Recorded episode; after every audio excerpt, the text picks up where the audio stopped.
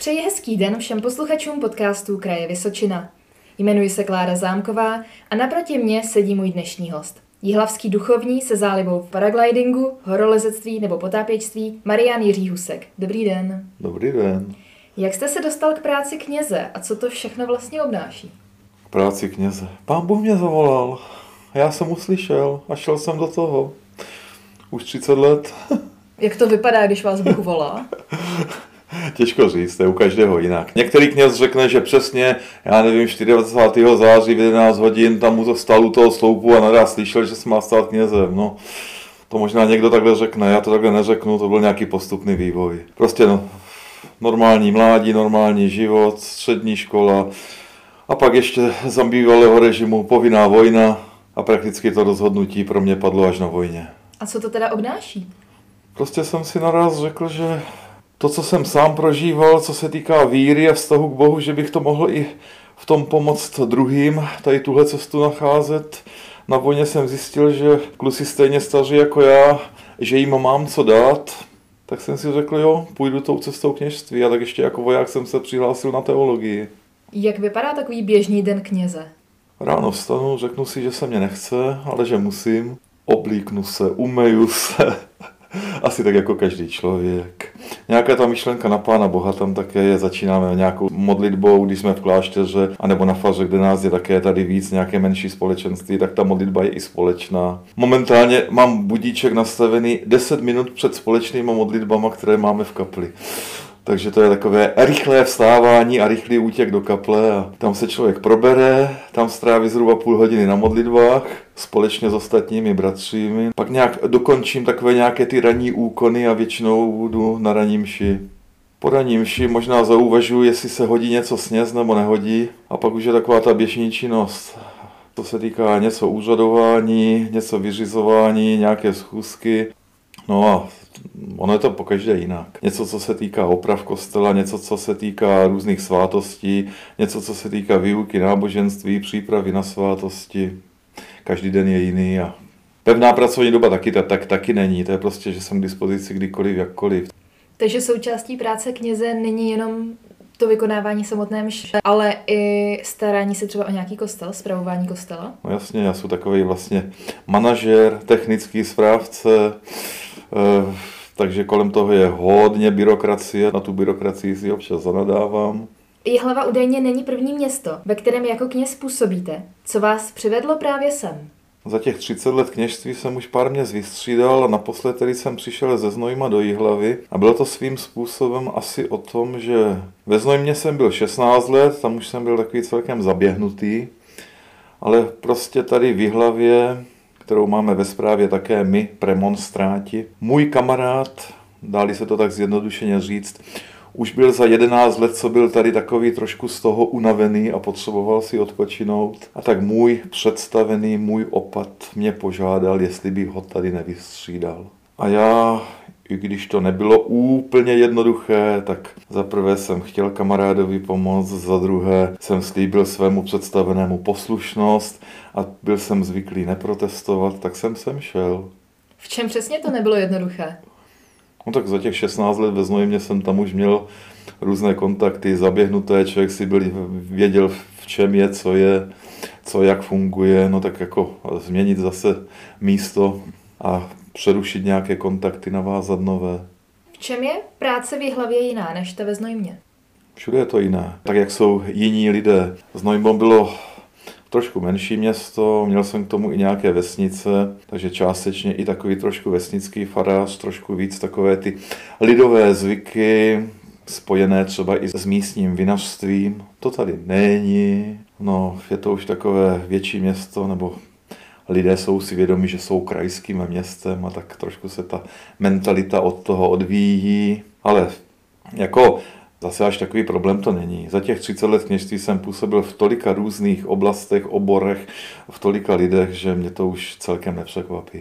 Byl jsem kaplanem, byl jsem farářem, pracoval jsem ve městě, pracoval jsem na vesnici, byl jsem knězem v armádě, byl jsem knězem v nemocnici, pracuji na církevním soudě, to je tolik různých oborů. Byl jsem v klášteře, kde jsem měl na starosti výchovu mladých, takže úplně, že by mě něco vyvedlo z míry, to asi ne. Jak vypadá práce kněze v armádě? No já jsem byl vlastně takovým, dá se říct, prvním vojenským kaplanem, ještě to nemělo ten titul, ale byl jsem náčelník humanitní služby na plný úvazek zaměstnaný armádou. Bylo to ve vojenské nemocnici, ale vyjížděl jsem i do posádek.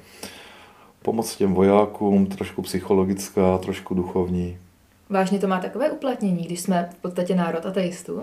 Já jsem ve styku s mnoha ateisty a jsou to krásné vztahy a krásné kontakty. A člověk to zase až tak nerozlišuje, jestli je někdo takzvaně ateista a takzvaně teista. A potřebují ateisté kněze?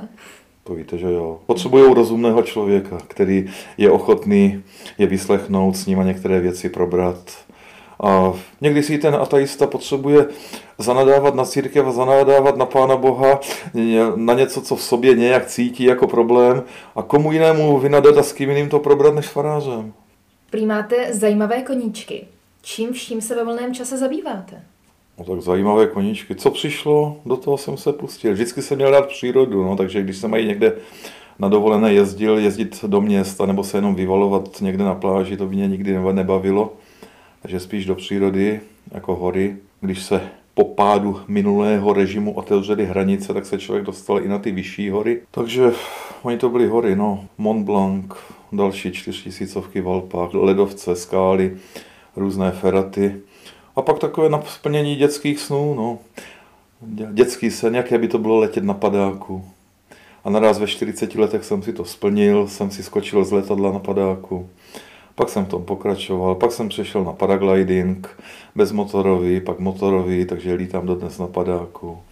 Pak mě do toho třeba tady v jedné farnosti jeden farník nabídl, že je potápěcký instruktor, tak jsem to šel taky vyzkoušet, a, takže mám za sebou nějaké potápění. No tak jsou to koníčky, které na jednu stranu já si při nich odpočinu, já to beru spíš jako takový nějaký relax. Na druhou stranu přijdu tam do styku i se zajímavýma lidma zase jiného druhu, než s kterými se potkám v kostele a to je užitečné i pro mě a třeba i pro ně. Vy relaxujete u adrenalinových koníčků? Nemáte třeba strach? Tak bez trošku obavy by to nešlo, to by pak člověk nebyl opatrný. Ale to, co někdo nazývá, že to jsou adrenalinové koníčky, když to člověk dělá podle pravidel a když už si to na to trošku zvykne, tak už je to spíš ten relax než nějaký adrenalin. Já když startuju s padákem, tak si jenom tak na začátku řeknu, pane bože, ať se nic nestane, anděli strážný, opatruj mě a lídej mě. A když už jsou v tom vzduchu, tak, tak to je pohoda. Ráda bych navázala na ten paragliding, což je letecký sport spočívající v plachtění vzduchem. Takže je k tomu potřeba se do toho vzduchu nějak vůbec dostat. Využíváte k tomu letiště na Henčově? Párkrát jsem tam startoval.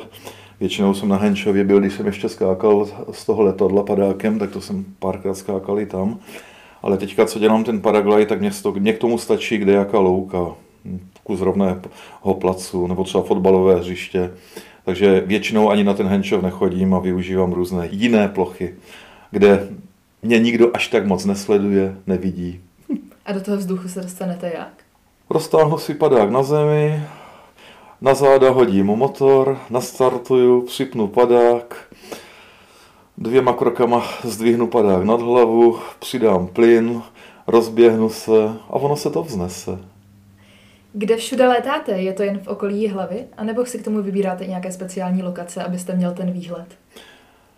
Mně se na tom paraglidingu líbí to, že je to věc, která je bez problému eh, složitelná do kufru auta že bez problému celý motor s veškerým příslušenstvím hodím normálně do kufru. A to znamená, že kamkoliv si s tím autem zajedu rozbalím to a během 15-20 minut můžu letět. Takže tím pádem nejsou omezený na jedno místo. Takže mám prolítané, samozřejmě, když jsem byl ve Znojmě, tak prolítané celé okolí Znojma, teďka kolem té hlavy, ale říkám na kde jaké louce, na kde jakém prostoru. No a jinak někdy lítám sám, někdy lítám s kamarádama, tady je třeba taková zajímavá parta u Humpolce, takže někdy u toho Humpolce s nima. S jinou partou jsem byl třeba před dvouma rokama v Albánii, kde jsme proletěli celou Albánii od severu k jihu podél pobřeží, kde se dá. Říkal jste, že k tomu, že si chcete paragliding vyzkoušet, vás vedl dětský sen, tak se tomu člověk může dostat. Je potřeba skládat nějaké zkoušky nebo něco takového? Pro mě to byl opravdu jenom takový sen a pak mě jeden můj kamarád, taky kněz od nás z kláštera, řekl, že on nešel do kláštera, tak si párkrát skočil padákem z letadla a že není problém to zrealizovat i teď. Že to je dvoudenní kurz a zhruba 2200 korun, že to stojí a člověk si může skočit z letadla. Tak jsem řekl, že když to je tak jednoduché, takže do toho půjdu. Tak jsme do toho šli, to byl kurz na letišti v Kolíně u Prahy. Říkám, pátek teorie a v sobota už se šlo jako k letadlu a skočit. Zalíbilo se mi to, hned jsem se stal členem klubu a začal jsem tam skákat. Dva roky jsem tam skákal, mám 40 seskoků a měl jsem k tomu nějaký ten parašutistický průkaz. Pak ale kvůli času i penězům jsem přešel na méně finančně a časově náročný sport, což mě bylo doporučeno ten paragliding. A na to zase udělal se kurz, mám průkaz paraglidisty, jeden průkaz na bezmotorové lítání, pak druhý průkaz na motorové lítání.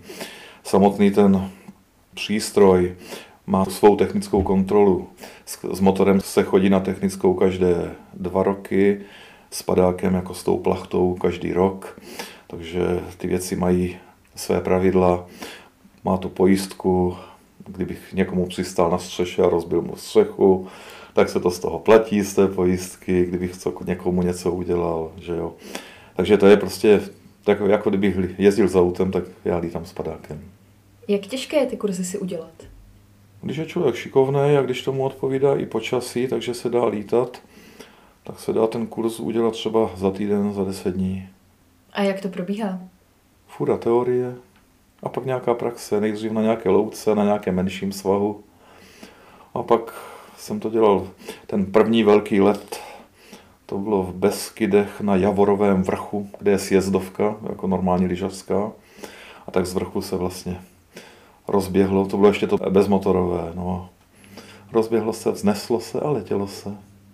Když se přesuneme ještě k tomu potapěčství, které jste zmiňoval, mě by hrozně zajímalo, kde se to dá provozovat. Jde to i tady na Vysočině?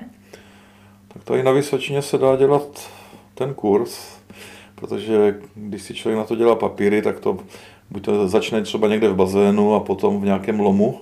Tady jsme dělali ten kurz na Cerekvi. No a potom samozřejmě v těch lomech se asi dá potápět, no ale zajímavější je to potápění vždycky někde v moři, takže jsem byl třeba s celou partou potápěčů dvakrát v Chorvatsku, dvakrát v Egyptě, pak ještě jednou sám při dovolené v Egyptě. Takže to jsou jako zajímavé potápění, kde člověk vidí trošku tu podmořskou přírodu a život. Pak někoho víc baví ten život podmořský, někoho víc třeba baví potápění se k různým vrakům a podobným věcem. Tak pro mě to byla zase spíš zajímavá zkušenost, kterou mě prostě někdo nabídl a já jsem to neodmítl. A vás láká spíš to potápění k vrakům, anebo je to ta příroda? Spíš ta příroda, ten život podmořský, ryby, korály, občas nějak, do nějaké té jeskyně. Ale popravdě řečeno, když bych to měl porovnávat, tak pod tou vodou jsem se vždycky jako cítil tak trošku jako no, vetřelec nebo cizí návštěvník, že tam to nebylo jakoby úplně domácí prostředí, ve kterém by se člověk cítil moc jistě. To v tom vzduchu se, se cítím víc jistě, víc doma. Jo, to moře je takové nějaké, tam člověk, nevím, to je spíš jenom takový pocit, každý to má asi jinak, že prostě tam jsem tak nějak navíc. Vzpomenete si na něco takového, co vás nejvíce zaujalo pod tou vodou, co jste viděl? Pod tou vodou, když jsme třeba ve 40 metrech pod hladinou v nějakém vraku krmili úhoře velké, z ruky nám žrali nějaké ryby, co jsme si tam vzali sebou. A nebo krásné bylo, když jsme, to bylo nějakých 15 metrů pod vodou, když jsme se tam setkali se stádem delfínů, asi 15 delfínů a normálně kolem nás plavali. Šáhnout na sebe nenechali, to vždycky uhnul, ale půl metru ode mě si klidně proplavával, takže to bylo takové zajímavé tady být součástí třeba i toho na těch delfínů. Říká můj host, duchovní Marián Jiří Husek. Nový podcast Kraje Vysočina vychází každé pondělí a najdete ho stejně jako ostatní díly na www.kr.vysocina.cz.